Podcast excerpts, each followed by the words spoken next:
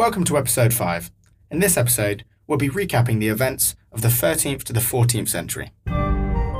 You're listening to the History Hub podcast.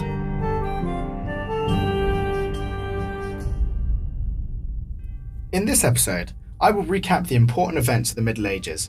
Why not test yourself on each section to see how much you can remember about each key date? 1215. Increased tensions between King John and the barons regarding disputes over money and power finally reached a tipping point. The barons rebelled against John and forced him to seal Magna Carta, a document which dealt with baronial concerns, as well as claimed that the king was not above the law. Although the original document was not a success, and it would have taken many centuries and kings to finally see its effect, Magna Carta is still believed to have been the beginning of modern democracy in England. 1264. After returning to England and rising through the ranks, Simon de Montfort sided with a group of barons who opposed King Henry III's power.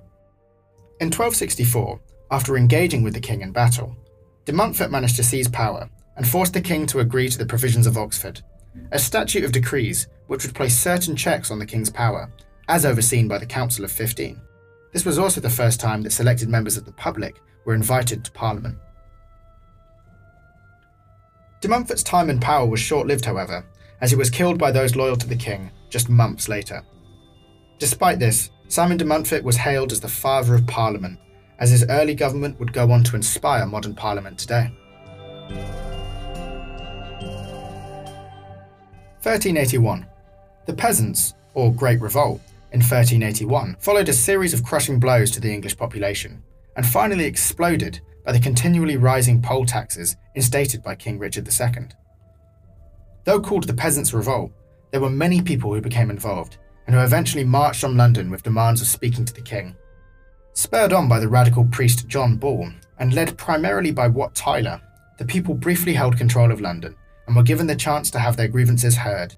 However, after it seemed Wat Tyler had successfully gained the king's compliance to fulfill the people's demands, Tyler was killed and the king went back on his word for change. A point to conclude. Despite the tumultuous events from the 13th and 14th centuries, Magna Carta, Simon de Montfort's Parliament, and the Peasants' Revolt all paved the way for the modern governments and institutions of power as they questioned the relationship between the king, his nobles, ordinary people, and the power to govern. And while it was possible for medieval kings to kill the people that opposed them, they could not kill their ideas. Thank you for downloading the History Hub podcast. Hit the subscribe button and you'll be notified as soon as the next episode is ready.